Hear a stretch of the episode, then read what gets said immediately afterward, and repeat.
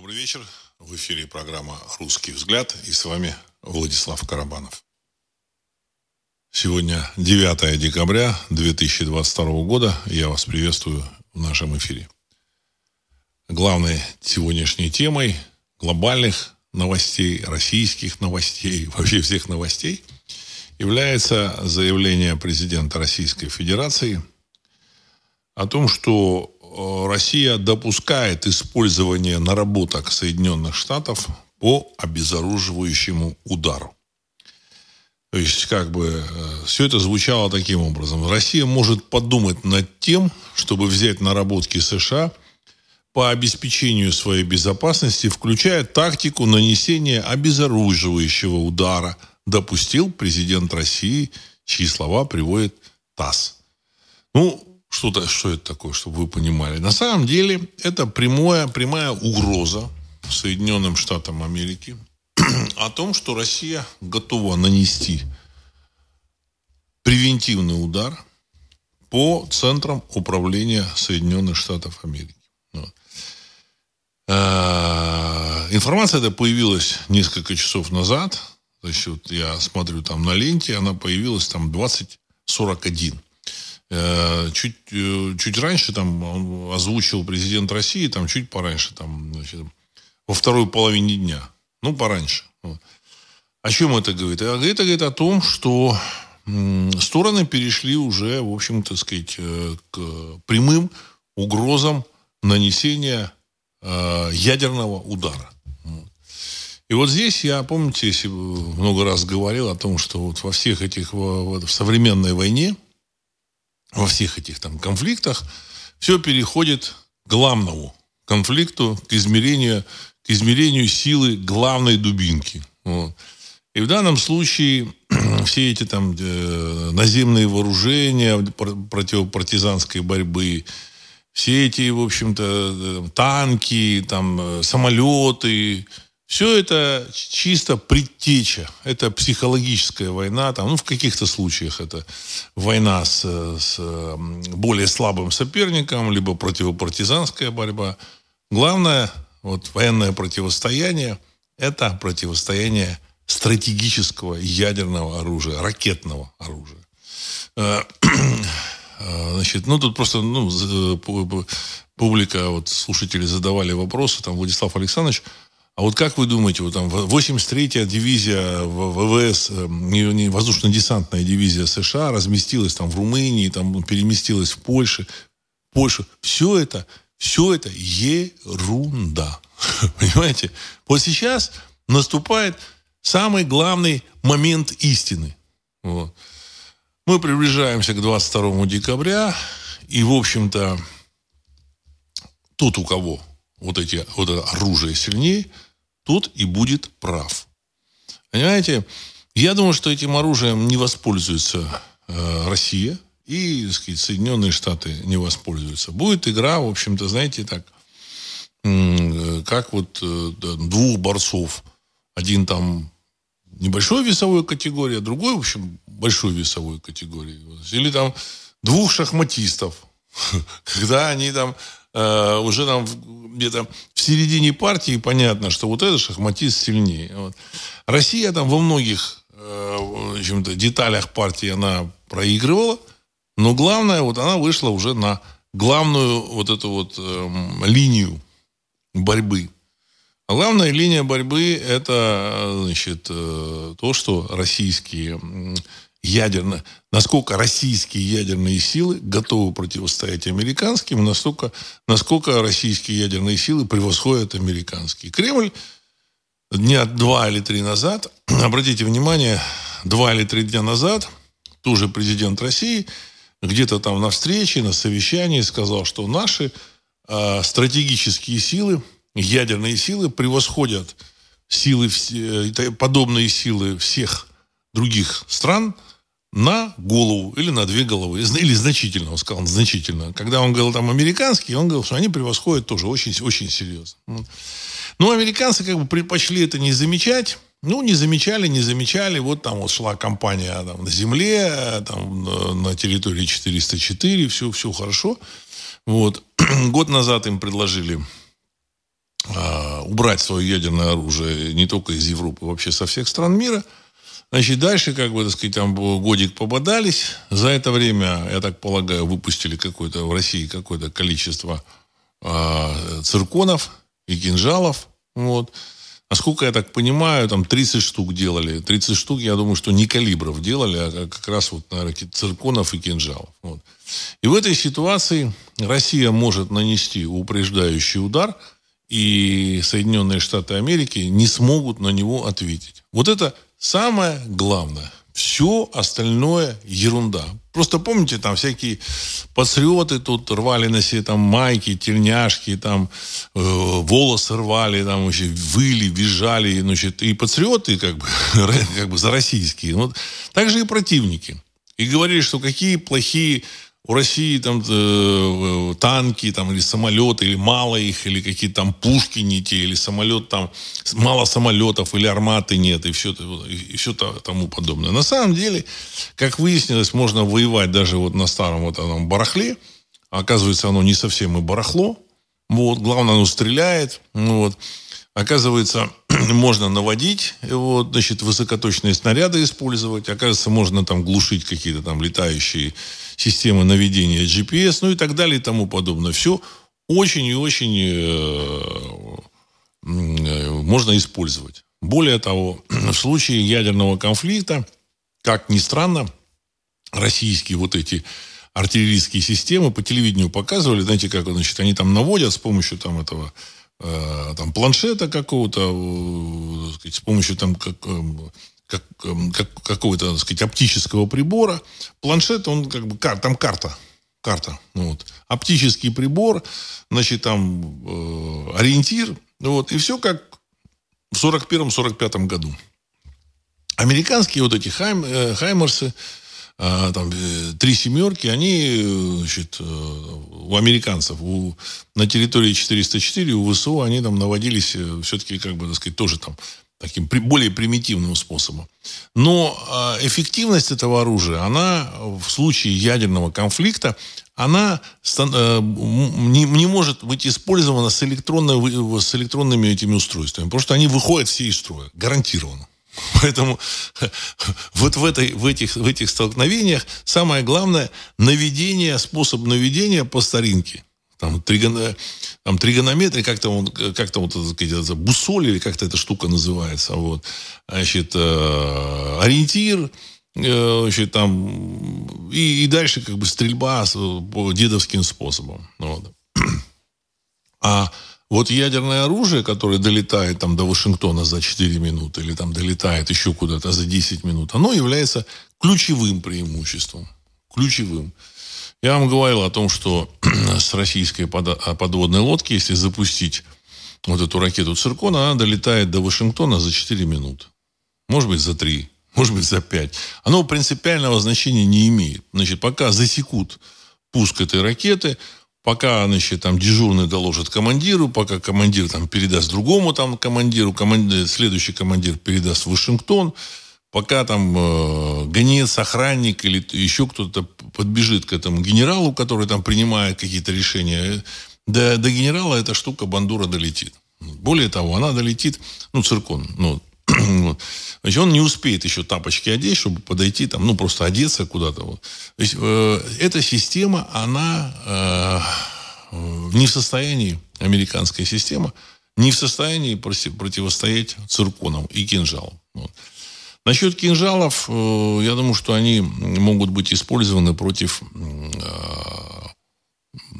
авианосцев, авианосных группировок. То же самое. Значит, этот кинжал стреляет там, на 2000 километров.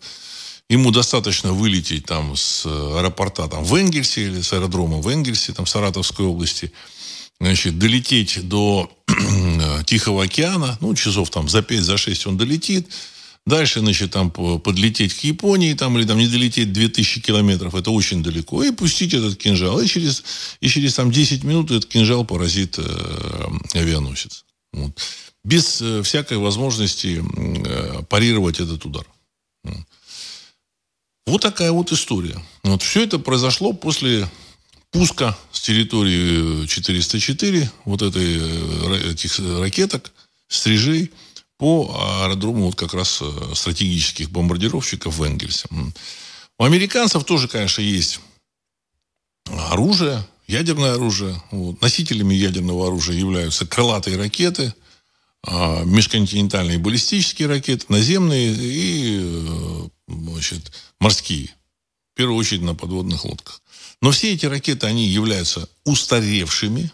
Их э, разрабатывали как минимум 50 лет назад. И эти ракеты вполне вероятно могут быть сбиты российскими противоракетными системами. То есть в данном случае что произошло? В данном случае то, о чем я, в общем-то, так сказать, давно говорил, то, что я предполагал, что, в общем, российское руководство наконец достанет свои козыря, перестанет тут вилять, тут вот, значит, вот, и их предъявит. Типа мы сейчас вам, вам готовы нанести удар. Они еще этого не сказали, но, в общем-то, этого не нужно. Так сказать. Следующий шаг – это удар. Вот. Вот такая вот сегодня диспозиция. Чем Рябков сегодня напомнил о том, что они там вообще предлагали э, договор о стратегической безопасности России, то есть, как это не мы. И я так полагаю, что в ближайшие там две недели миру грозит напряженность. Но я думаю, что эта напряженность рассосется. Потому что, эти, как бы так сказать, дипломатия это дипломатия, а значит, э, гиперзвуковое оружие это гиперзвуковое оружие. Там, знаете, как есть такой анекдот, я не помню, может, рассказывал когда-нибудь, когда говорит, э, такой задается вопрос, кто победит э, в драке между учителем физкультуры и учителем труда? Ответ учитель труда. Почему? Потому что карате это карате, а молоток это молоток. Понимаете? Понимаете? Вот это вот такая вот. Точно такая же диспозиция. Вот. Э, я лично считаю, что на самом деле это приближает нас к завершению вот этого, так сказать, как бы бадания. Вот. Э, во что это выльется завершение, я не знаю. Но раз, в общем-то, товарищи из Кремля решили э, сделать такое заявление, я так полагаю, что они, в общем, готовы к нанесению удара при необходимости. Американцы должны это сейчас осознать и, в общем, понять, что молоток – это молоток. У них есть карате, они большие специалисты в психологической войне, э, информационной войне, еще в куче каких-то, так сказать, таких загогулин и закивоков. Вот. Включая там, они могут много чего там отключить. Вот. Но от этого удара они, в общем, не могут ни себя защитить аж никак. Вот такая вот самая главная информация. Другая еще такая, ну, я думаю, что вернусь, там, пишите свои вопросы, комментарии, я готов прокомментировать. Вот. Э, я лично считаю, что эти события означают переход вот этого конфликта Россия-Запад в другую, в другую, на другой уровень, в другую, в общем-то, в другую, в другую форму противостояния, такую достаточно, так сказать, жесткую, ну, практически последнюю. Вот, потому что предпоследнюю. Потому что, ну, последний это э, ядерный удар. И дальше, э, в общем, мы будем смотреть, что будет происходить. Я не знаю. Вот, что там американцы могут достать? Может, там прилетит, спустится там какой-нибудь там, значит, летающий да, да, пирамида какая-нибудь, или там какой-нибудь летающий диск. И мы не знаем, что, что может произойти. Значит, э, на эту тему тоже я готов там сегодня, так сказать, э, высказать свои мысли. Хочу напомнить, что все, что я говорю, это просто мои, мои мысли. Я делюсь своими мыслями, размышлениями вот, с, с теми, кому это интересно в программе «Русский взгляд». А вторая такая очень тоже интересная новость, это то, что в Германии э, начали задерживать, э, в общем-то, активистов э, немецкой такой партии или там какого-то движения Рейхсбюргер. Рейхсбюргер. В общем, я, честно говоря, так к немцам относился, ну, немножко, ну, как-то, так сказать, с определенной жалостью. Потому что, ну, вот, вот немцы, вот такой, как бы, народ, такая страна, все. И, в общем-то, у них никаких сил не, не осталось, чтобы, в общем, высказать свою позицию к тому, что с ними делают.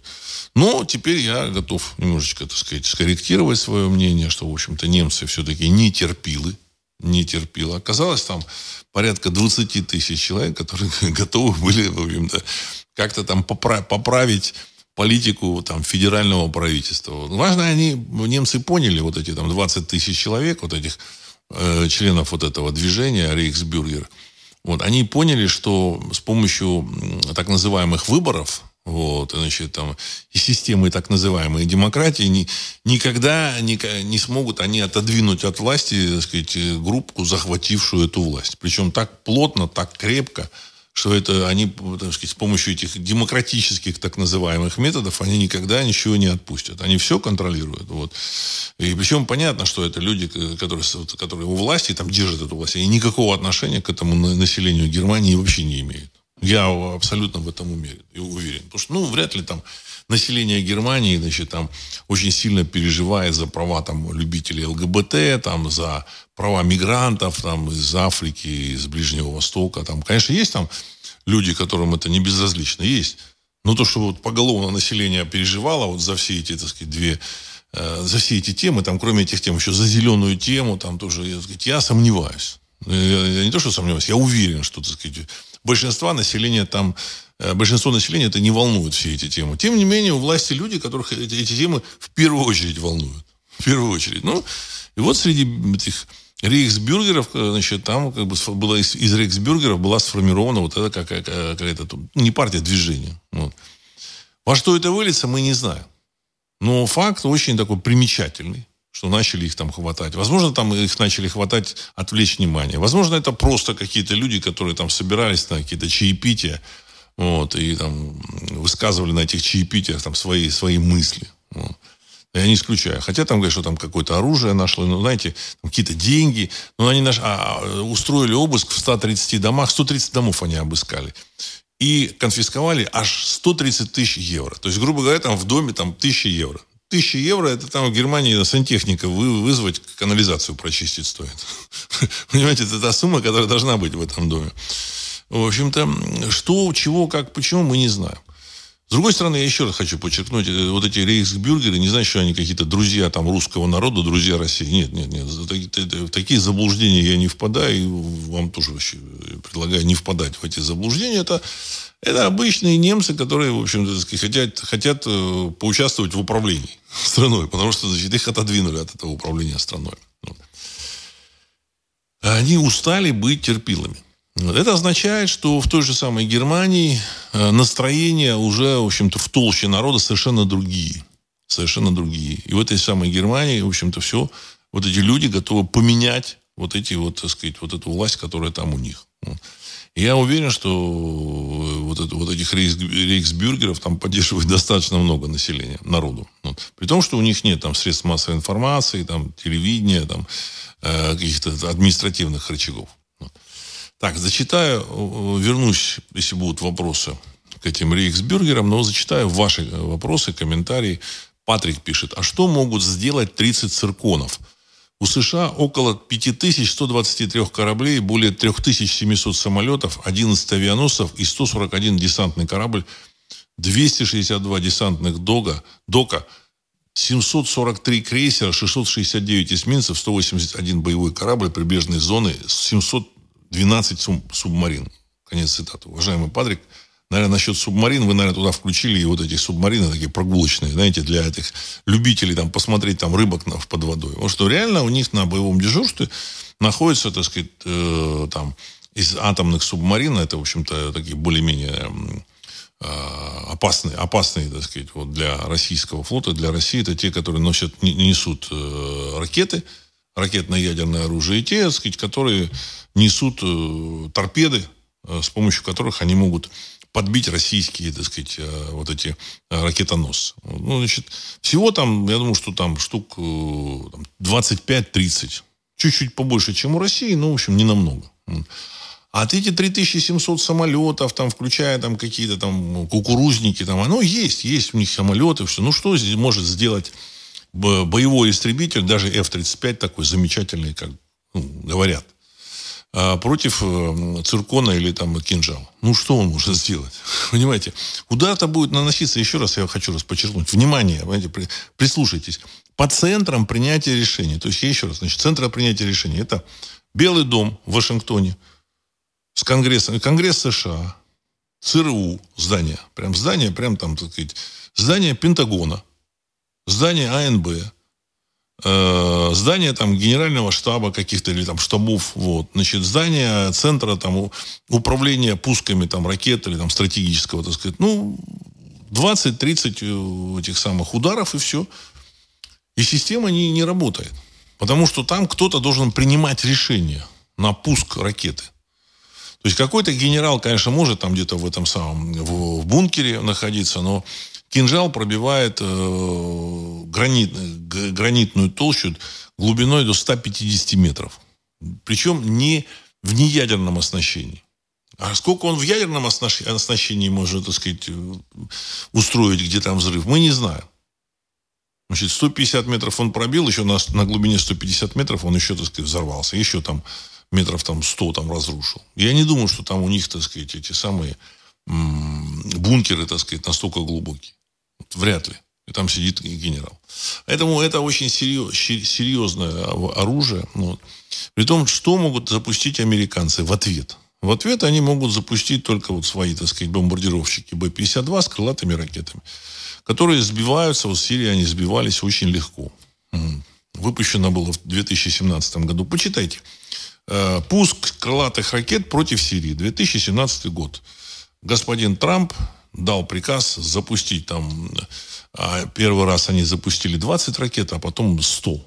Вот. Из этих 20 ракет большая часть почему-то улетела непонятно куда и попадала.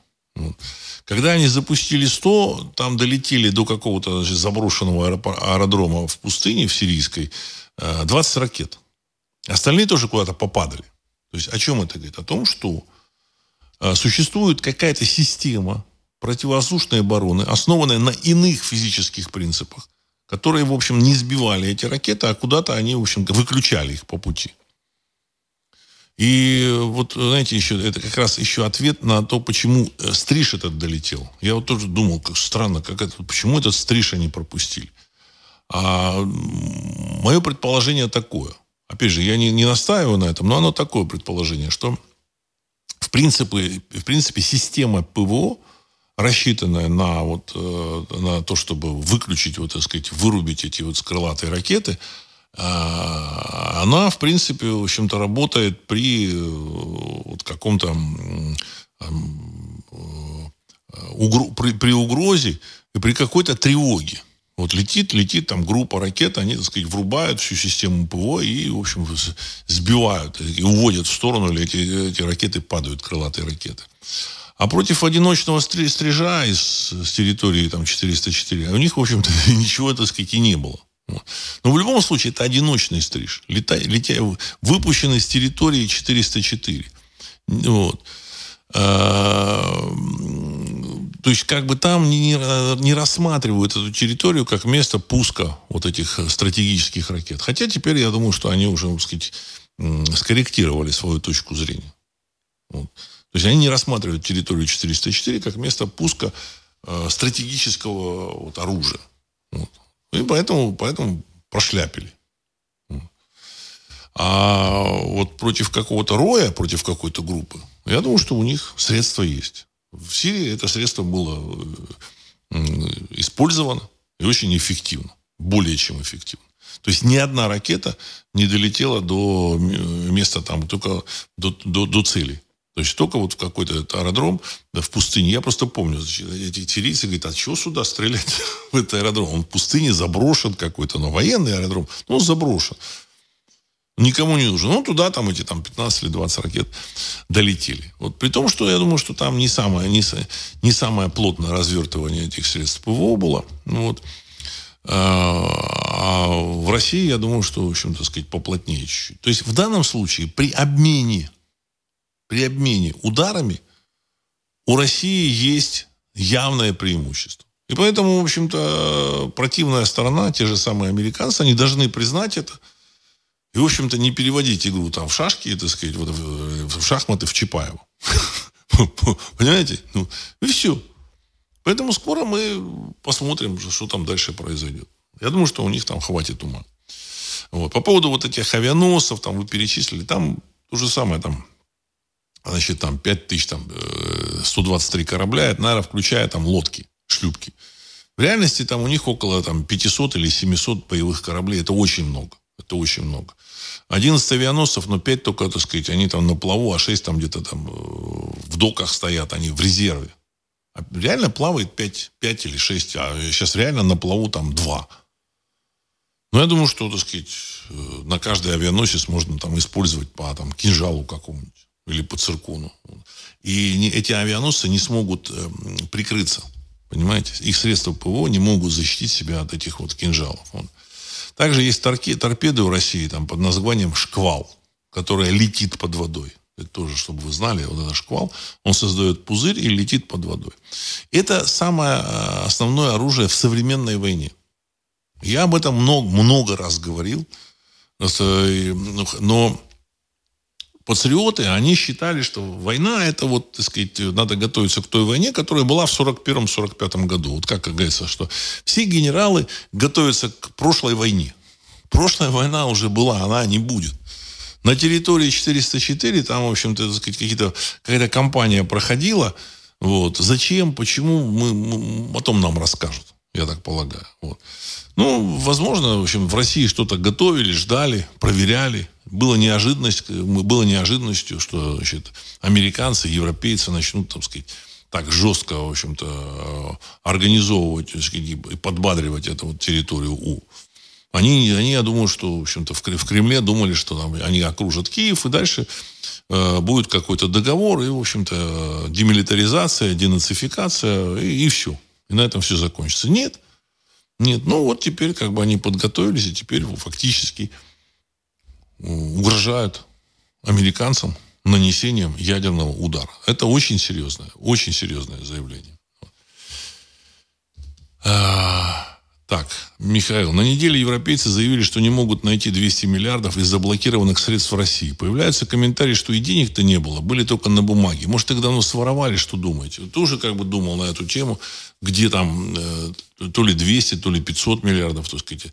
Американцы заявили про 300 миллиардов, которые они тут, в общем-то, э, на, на которые наложили арест. Европейцы. У меня есть подозрение, что да, эти деньги, во-первых, могут быть на бумаге, вот, значит, Центробанк там куда-то заныкал, вот, значит, а сам показывал бумаги. Такое может быть. Второй вариант, что они просто эти деньги отдали. Отдали. Сказали, ну, России. Сказали, ну, знаете, а вот денег-то нету. Где они? Было 100. Было 100. И все. Может такое быть. Потому что они утверждали, там та же самая Урсула фон дер Ляйен, я слышал месяц назад, она говорила, мы четко, четко контр... заморозили 300 миллиардов евро. А теперь, оказывается, так сказать, на Америку и на Европу на двоих всего 100. А потом выяснится, что эти 100 тоже нужно отдать. Возможно, они начали уже отходить. Вот. Причем так э, мягенько, мягенько, чтобы не потерять лицо. Значит, вчера показывали поход этой Урсулы фон дер Ляйен на оперу «Борис Годунов» в Милане, в Ласкало на премьеру. Э, опера Чайковского. Борис Годунов. Понимаете, вот, вот так вот, вот они поехали вот, в Ласкалу. Вот, я думаю, что вот эта Урсула фон дер Ляйен, ну, как-то не планировал. А потом раз, резко они, так сказать, решили, решили пойти в эту оперу. Значит, а европейцы вообще, они такие специалисты подавать знаки, американцы, в общем-то, вот, так сказать, высший свет вот этого, значит, политикума, он как бы подает знаки. Вот, а я вот сделал вот, а я надел вот такие перчатки, а я вот надел такие носки, там такой галстук. Ну, вы же вот видели, да? Только приходит вот интервью брать у президента России там, в красных носках или там еще что-то, так сказать, там, э, там, министр чего-то там э, территории 404 или там замминистра, он там пришел в носках, там, в общем-то, какие-то антироссийские там, лозунги на носках. На носках. Вот то же самое, поход в эту ласкалу, это, в общем-то, сигнал. Сигнал. Причем не столько там россиянам каким-то, вот, а сколько своим что все, мы как бы снижаем, снижаем, снижаем, и потихонечку отходим. Вот. Так, значит, гибель. Из этих 11 авианосцев только 2-3 в боевой готовности. Остальные в разной степени ремонта и в строй встать смогут через год минимум. Конец цитаты. Уважаемый, вот это Патрик. Уважаемый Патрик, вот эти авианосцы, они нужны были, там, ну, не знаю, в 50-е годы, может быть. В 60-е, ну, с натяжкой. А в 70-е, мне кажется, они вообще нахрен не нужны были. Вот уже тогда, так сказать, вот эти ракеты существовали. Ну, не калибр там, а X там 101 или какой-то X, который там летал, летал на тысячу километров и, в принципе, так сказать, мог там, э, одним ядерным ударом, в общем-то, уничтожить всю, так сказать, э, размотать всю авианосную группировку. Вот. А после с появлением торпеды «Шквал», в общем-то, смысла и необходимости вот в этих вот авианосных группировках э, в отношении России никакого. В отношении там Судана, да, нормально, нормально. Подойти к Судану, там, к Ираку подойти, подтащить там 200 самолетов на борту. А вот уже даже в отношении такого замечательного государства, как э, Северная Корея, уже бессмысленно. Никакого смысла нет. Поэтому все это, сказать, старые дрова, а, вот. Она, может быть, новая внешняя техника, но она морально устарела, вся эта техника. Она хороша для э, воздействия на каких-нибудь, так сказать, там, ливийцев. Вот. Еще на, на кого-то. А уже с кубинцами уже как-то, так сказать, даже и смысла нет. Если, так сказать, кубинцев прикрывает какой-то, так сказать, ядерный зонтик. Зонтик э, может кубинцев прикрывать не только российский, но, в общем-то, и китайский. Поэтому э, оно как бы существует. Э, американская военщина, так называемая, вот, она очень хорошо научилась брать откаты вот, за заказы вот таких кораблей. А эти э, промышленники, они пользуются, в общем, так сказать, вот этой возможностью выбивать гигантские бюджеты на вооружение и поставляют, в общем-то, там, самолеты там, по 300 миллионов долларов. Вот этот F-35, он стоит 300 миллионов долларов. И нахрен им какая-то ракета нужна, которая стоит там, 2 миллиона долларов. Самолета там можно больше, так сказать, там, взять откат. А российская, российские, так сказать, товарищи, которые закупают в армии, значит, тоже они, как бы, так сказать, не отстают. Надо это тоже помнить. Поэтому в России, так сказать, на начало спецоперации не было беспилотников. Там тоже заказывали какие-то беспилотники да, за какие-то а, астрономические суммы, а самых простеньких не было. Потому что, ну, с простеньких ты сколько ты откатов возьмешь? Да ничего. Откат можно брать с беспилотника миллионов за 50 рублей. То есть, вот, какой-то там 20-30 миллионов. А если он стоит там 500 тысяч или там миллион рублей, что ты с него возьмешь? Вот, больше почкотни. Поэтому э, проблема и э, гниль системы вот этих военных закупок, она, в принципе, так сказать, и в России существует, и в Америке она, в общем, примерно одна одинакового такого, в общем-то, под, с одинаковым подходом. Ну, масштабы только больше. У американцев намного больше. Там, в общем-то, вы даже, даже вот эти фильмы смотрите, когда вот, э, детек, не, боевички, боевички, там вот какие-то генералы военные, такие очень, очень состоятельные люди американские. Ну. Поэтому надо понимать, что вот эти F-35, они им интереснее. Поэтому а ракетные вооружения нужно разрабатывать. Они уже, так сказать, остановились в разработке. Зачем? Никакого смысла. И поэтому 50 лет этим ракетам, которые, в принципе, еще не, не факт, что они взлетят. Тоже, в общем, есть вопросы. Вот.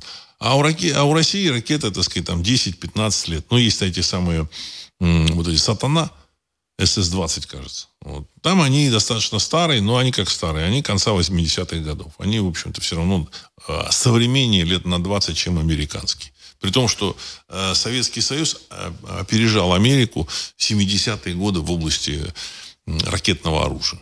Потому что Советский Союз раньше запустил э, космонавта, он раньше начал в этом отношении работать, искусственный спутник Земли, что для американцев было шоком.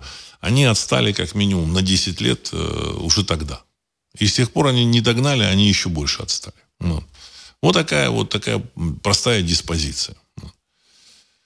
А, Черный круг. Здравия всем, Владислав Александрович. По событиям на севере Косово, как вы считаете, какие варианты развития ситуации возможны? Как Россия может помочь сербам? Ну, в общем, так сказать, когда э, с американцами, так сказать, произойдет, в общем-то, разборка, и какой-то мир наступит, а я уверен, наступит мир, просто важно, чтобы какая-то сторона оказалась сильнее. Россия, надо четко понимать, кремлевские товарищи, они тоже, в общем-то, так сказать, там, э, люди достаточно адекватные. Они бы не полезли в эту драку. Не будь у них, в общем-то, вот этого оружия. Вы это четко должны понимать. Когда вот масса всяких там э, либерально-демократических там политологов, аналитиков э, значит, смеялись, хохотали, показывали пальцем на Рашку, Рашку там еще по-всякому ее называли, вот, значит, значит, э, мультики, так сказать, говорили, что это мультики, они не понимали, что, что это реально как бы движется вот в какую сторону. А дальше, когда началась эта кампания, они тоже не поняли, что эта кампания означает, что у России есть абсолютная уверенность в своих стратегических силах. И эти стратегические силы значительно превосходят американские силы. Понимаете? Все. У Кремля это вопрос жизни и смерти. Они бы не влезли в эту операцию. Четко нужно понимать, не влезли бы. Есть там такие смешные как бы, комментаторы, я их не, не слушаю, но так какие-то э, отдельные фразы. Ну все, Кремлю конец. Значит, выяснилось, что сейчас их добьют. Чего, так сказать, с ума сошли? Вы там что, сумасшедшие даже? Полезли куда-то там против там, огромного, мощного государства просто так напугать? Нет, нет. Все у них было заготовлено. Причем это оружие начало разрабатываться, разрабатывалось уже в советские времена. Просто в 2000-е годы оно начало дорабатываться, когда кремляне поняли, значит, э, как их хотят использовать. Вот, вот, вот, вот расклад, расклад стал ясен в 2000-е годы. К 2008 году он стал ясен. Дальше они ускорили просто, в общем, перевооружение и движение в этом направлении. Ну, вот и все.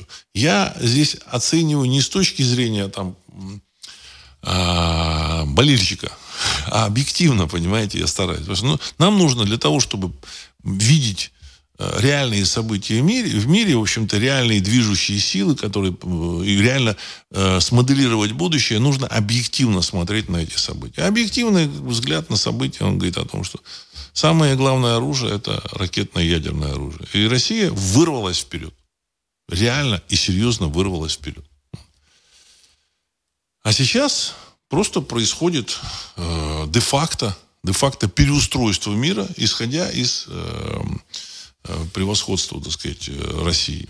Да, опера Бориса Годунова не Чайковского, Мусорского. Я прошу прощения, Мусорского. Хотя просто там комментатор говорил Чайковского. Чайковского, так сказать. Вот, э, причем на каком-то там центральному каналу про Чайковского что-то говорил. Сергей, 1956. Здравия, Владислав Александрович. В начале войны войска РФ спокойно брали гигантские пространства, вели маневровые военные действия, не занимались лобовыми атаками, а теперь погрязли в затяжной войне на истощение. Ну, знаете, как бы вот, вот эти вот э, э, вагнеровцы, они э, сказали о том, что нашей задачей не является наступление, нашей задачей является перемалывание э, живой силы противника. Ну, в общем, да, знаете, я так думаю, что если всерьез задаться задачей э, запланировать э, переформатирование вот этой вот э, замечательной территории 404 и сделать ее очень, так сказать, благосклонной так сказать, к России и население очень -то, ощущающим себя русским, вот. Для этого, конечно же, нужно ну, определенным образом Э, сократить количество таких самых отъявленных там врагов. А отъявленные активные враги, они как раз вот, значит, э, либо сами пошли, либо их забрали. Потому что, ну, человек, который там как-то не уклонился, не, не ушел там от этого, значит, он э, готов воевать был. Вот. Значит, и вот эти, э, вот эта задача была решена Значит, э, и был, было уничтожено значительное количество вот этих вот активных, активных значит, не, людей, которые не любят Россию. Среди них очень много русских. Значит, это нужно четко понимать. Очень много русских, которых там поманили там еще и, так сказать, деньгами определенными какими-то, вот, какими-то там благами. Вот, значит, ну, говорили о том, что там они потом получат после войны там, в общем, очень хороший, э, хорошую возможность там, поселиться там, во Франции. Ну, это, может, рассказывают там пропагандисты. Ну, но, в общем, мотивация у них была такая, знаете, значит, на этом приподняться хорошо. Ну и плюс как бы, у них там была потребность вот как-то воевать с Россией. Ну, а с этой стороны, вот, значит, эти вот э, вагнеровцы, они сказали, что нам важны сейчас пока не территория, а перемалывание вот этих, вот этих, вот этих людей, вот этих сил. Ну, потому что дальше, когда э, территория 404 будет форматироваться, э, люди, которые захотят э, ее форматировать э, в, благожелательном отношении к России, сделать ее частью России, эти люди вполне, в общем, могут э, все это жестко жестко сказать, сделать. Очень жестко. Не нужно даже из Донецка, Луганска кого-то там в Киев отправлять. Там в Киеве найдутся такие люди. Огромное количество людей приедут. Те, которые там в Россию выехали, на Запад выехали. Они приедут и, и все это сделают сами. Я вас уверяю, там, в общем-то, людей, которые там обижены за, за годы вот этой, так сказать, незалежности, очень много. Очень много. Которые, в принципе, так сказать, осознают, ощущают себя русскими, и они будут это делать бескомпромиссно. Никакое ФСБ, никакой Кремль ничего близко не сможет сделать, то, что сделают они. Вот. Это будет, значит, очень такая э, комплементарная, максимально комплементарная к России территория, более русская, чем, в общем-то, территории в России. Я вот в этом вообще не, не сомневаюсь. Вот. Ну, просто им как бы облегчается задача на будущее. Вот. Сейчас все, все подходит как бы, к какому-то там, решающему моменту. Вот. Я так полагаю, что значит, американцы э, будут сливать потихонечку воду не сразу. Вот, их придется, так сказать, немножко так поторапливать. Вот. Но факт остается фактом. А, предложение уже сделано. Вот. Они уже отдали вот этому Бута. Вот. Я не считаю его там э, своим героем. Вот. Потому что, значит, э, люди смеются, говорят, что его там сейчас сразу введут в комитет по правам э, человека при президенте России. Тоже, как бы, так сказать, знаете, э, странная, странная такая традиция вот этих вот, так сказать, э, этих разведчиков, которые там были, вот, значит, куда-то вводить и делать из них а, полити... общественно-политических деятелей. Ну, мне кажется, не совсем это верно. Вот, не совсем это верно. То есть они вы... выполняли специфическую совершенно задачу, и э, это не значит, что они тут э, должны после этого сразу, так сказать, там, в Америке, значит, э, после этого они должны сразу быть тут какими-то общественно-политическими деятелями, в общем-то. Вот. Это все-таки не совсем те герои, которые там вот, ну, воюют, это уже другое. Вот там те, кто воюет, это другое. А так, ну, в общем-то, их задержали, вы вот, отпустили, поменяли. Там, ну, они выполняли, конечно, свою работу, да. Ну, наверное, так сказать, они там э, нужно их, так сказать, как бы к ним относиться, так сказать, как э, разведчикам, которые там выполняли задания Родины, но тем не менее делать из них общественно-политических деятелей, я думаю, что не нужно не нужно. Ну, не совсем это как-то, так сказать, правильно. Вот. А, так. Эм.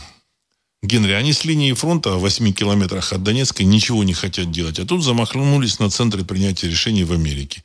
Сами кукловоды в Америке как к этому заявлению как э, отнесутся? Серьезно или с иронией? Конец цитаты. Очень серьезно. Я уверен. Очень серьезно. При том, что я уверен, что э, это все касается не только э, тех вот а, персонажей, которые внешне там вот на, на, на политической арене, арене светятся. Я думаю, что это всерьез озаботит в первую очередь э, кукловодов.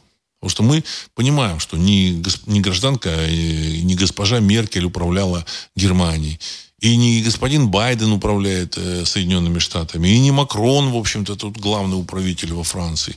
То есть э, это все в руках каких-то совершенно других людей. Этих товарищей просто поставили, дергают за ниточки, и, в общем-то, они там сами выполняют то, что там, на что их запрограммировали. Ну, вот. А, вот так еще раз, э, вот этих американцев еще ни разу не пугали, я хочу рассказать. Хочу вам сказать. Ни разу не пугали. Это очень серьезная э, угроза. Вот. На самом деле, как бы есть описание сюжета, когда э, Нэнси Пелоси, там ворвалась там или там где-то на каком-то совещании, там, значит, начала там э, вопить о том, что вот это, вот это движение, вот эта политика, она может привести к тому, что русские ударят по Вашингтону. Вот, по Конгрессу. Ракеты, русские ракеты прилетят в Конгресс. Вы, вы, вы доведете до, до этого. То есть им, ей страшно было. Но тогда еще они не знали о вот этих ракетах, цирконах и кинжалах. Сейчас и таких угроз не было. Сейчас такие уже угрозы а, озвучен. И это означает, что после угрозы будет нанесен удар. А, наносить удар там каким-то тактическим ядерным оружием по территории Украины, ну, это, в общем, бить по своей земле, по своим людям. Вот. Значит, на фронте воюют те, кто хочет, кого нужно успокоить. Ну, их, в общем-то, артиллерия российская в той или иной степени успокаивает. Вот. А, ну, бить по гражданским, бить по каким-то объектам, сказать, заражать ядерным, так сказать, эм, э, вот этим каким-то, так сказать, э, радиацией, вот, я думаю, что смысла нет свою землю. И поэтому а американцы, конечно, говорят, да, русские применят ядерное оружие, там, тактическое на, на, на Украине, тра-та-та, тра-та-та. Вот. А зачем там применять? Зачем? От этого ничего не поменяется. Оттуда еще, так сказать, с Запада еще пришлют каких-то наемников, деньги, оружие. Вот. Ну, простое. Обычное оружие. Поэтому нужно бить сразу по центрам принятия решений. Все. И, наконец, в Кремле об этом сказали. Я лично считаю, это, в общем-то, такая э, как бы, грамотная постановка вопроса. Грамотная. То есть честная. Более-менее честная. Вот. Тем более это сказал не какой-то там министр или замминистра или генерал. Об этом сказал президент Российской Федерации. Это произнесено устами президента. Неважно, как там выстроена вот, так сказать, система э, иерархия в Российской Федерации, в общем-то, это, это заявил главный человек вот, на, на, в российской, так сказать, политической системе. Ну, главный человек с точки зрения, так сказать, политической системы для, так сказать, внешней публики, для внутренней. Об этом заявил главный человек, главный, главная персона. А, Андрей Тушинов. Владислав, добрый вечер. Как считаете, могли ли стрижи долететь, используя старые коды свой-чужой? Конец цитаты. Вы знаете, э, они могли, конечно, использовать какие-то коды. Они все, что угодно могли. Но от нас скрывают реальную информацию. Я думаю, что этот стриж, все-таки, в общем-то, его взлет не был э, засечен, потому что, в общем-то, в отношении России, значит, э, не рассматривали в Кремле пусков с, территории Украины. Вот. А возможно, этот стриж был запущен даже с территории России. Вот это вот, вот вероятность такая есть. Есть такая вероятность. То есть завезли туда, вглубь России, тем более там границу можно перевести, если они там бомбу завезли на э, Крымский мост 20 тонн. Ну, в общем-то, пусковую установку там, она такая простенькая. И этот стриж, он там весит там, ну, 5 или 6 тонн. Вот. Могли, или диверсионно-разведывательная группа там э, могла э, завести два стрижа и запустили с территории России, причем там недалеко от этого самого, от эм, этого аэродрома. Вот такое, вот такое возможно. Так, Патрик. Белый дом направит 36 миллиардов на спасение пенсионного фонда. Крупнейший Central States Pension Fund, э, Fund заявил об огромной дыре в своем бюджете еще в августе 2022 года. Аналитики предупреждают, что, это, что одним только Central States э, Pension Fund э, дело не ограничится. Реальные размеры пенсионного бедствия еще только предстоит оценить. Ну, поэтому, вот все спрашивают, а почему они, вот, так сказать, вот если у них такой кризис, почему они печатают деньги и там раздают направо-налево? Ну, потому что воруют, как в последний раз. Половина откаты. То, что они там отправляли на территорию 404 в качестве там помощи, половина возвращалась в виде откатов, может быть, даже больше. Уже вот эта криптобиржа там рухнула. Почему? Потому что она отмывала эти деньги. А, как в последний раз. Что там дальше будет, они не знают. Они эти деньги переводят в какие-то другие активы. Не доллары, а другие активы. Ну, или там решали вопрос с властью. Э, их там, это, сказать, финансовая система волнует после их личной, личных, решения их личных вопросов. Сергей 1956. А Бута поменяли на американского генерала из Мариуполя, а баскетболисту, баскетболистку приплели для прикрытия обмена, так как баскетболистка и Бут для обмена очень неравноценные фигуры. А так не бывает. Конец цитаты. Спасибо, Сергей. Э, но я считаю, что американский генерал из Мариуполя, возможно, он где-то его держали, возможно. Возможно. Но об этом не говорили. Тоже возможно. Потому что если сказать, что мы поймали генерала американского, вот, его держали в России, это означает, что, в общем-то, они там включились в военную кампанию против России. Вот. Э, идеи, что его обменяли тогда, выпустили генерала, чтобы потом там э, вернули Бута, нет. Я против этого, потому что слишком большой временной разрыв. Полгода прошло. Полгода. Либо его держали, так сказать, в Москве, ну, в России, и сейчас обменяли. Вот. Либо э, есть там какие-то другие, в общем-то, а, персонажи для такого размена обмена. Ну. Может быть, сказали, да, вы должны, значит, там продемонстрировать эм, расположение к России, так сказать, свою добрую волю. Мы тогда вот начнем с вами, так сказать, обсуждение чего-то. А, так. Значит, ну, э, много вопросов по поводу вот как раз вот этого события и пенсионного фонда. Я думаю, что у американцев, вот кроме вот, в общем-то, противостояния с Россией, значит, которое может перерасти в, в реальное вооруженное военное противостояние, я думаю, что у американцев вот эта пенсионная проблема, она как бы является более важной. Ну, ну, как бы и разгром России тоже, в общем-то, эм, э, важен. Вот. Но еще что хотел сказать. Вот мне сегодня буквально написали, что блэкаут в Париже. Электричество в Париже отключено. То есть вот оно как бы наступает. То есть я не, не гарантирую за достоверность этой информации. Ее нужно перепроверить. Но если это произошло в Париже, это сделали они исключительно сами.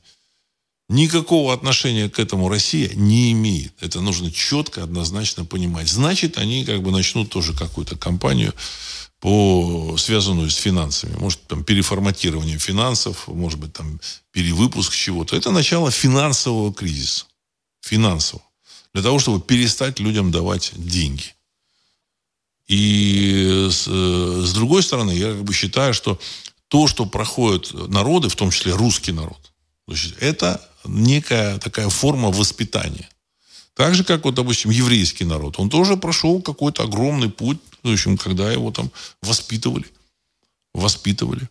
Ну, вот. И все вместе человечество, я думаю, что проходит какой-то вот э, какую-то э, в общем-то воспитательную программу проходит. Ну, в любом случае, то, что у России появилось такое оружие, э, ну, э, ну, возможно, это, так сказать, тоже не случайность. И развал Советского Союза не случайность. Он, в общем-то, долго мог держаться, быть, э, сохранять э, контроль над этой территорией не развалится. Вот эти вот э, восточно среднеазиатские вот эти товарищи, они долго не верили, как это, распал, как это Советский Союз распался, как это начальство, так сказать, сказало, все, вы свободны. Они долго, долго не могли в это поверить, понимаете? Вот. А теперь понятно, почему это было. Произошел этап перегруппировки Россия это совершенно другая страна. Причем это Россия не просто другая страна там, по отношению к там, 89-му, 90-му, 91 году. Это другая страна по отношению к 2008 году, 2010-му, 2011-му, 2012-му. Это совершенно другая страна. В России совершенно другая армия. Много чего другое в России. И Запад тоже другой. Надо тоже обратить внимание. Запад тоже совершенно другой. Это не тот Запад, который там был там, в 2003, 2004, 2005 годах. Это совершенно другой, другой мир. И нужно быть слепым, чтобы это не видеть. И поэтому то, что происходит, это закономерность определенная. Я думаю, что все будет нормально. Не переживайте. Никаких, так сказать, ядерных ударов не будет. Вот. И сегодня, в общем-то, решается, как бы, так сказать, судьба мира – будет, идет изменение мира. Это, в общем, такая необратимая, в общем-то, необратимое движение. Я думаю, что все будет э, двигаться в лучшую сторону. И на этом я хочу завершить сегодняшний выпуск. С вами был Владислав Карабанов, программа «Русский взгляд». Через несколько секунд композиция «Могучий прилив». Всего доброго.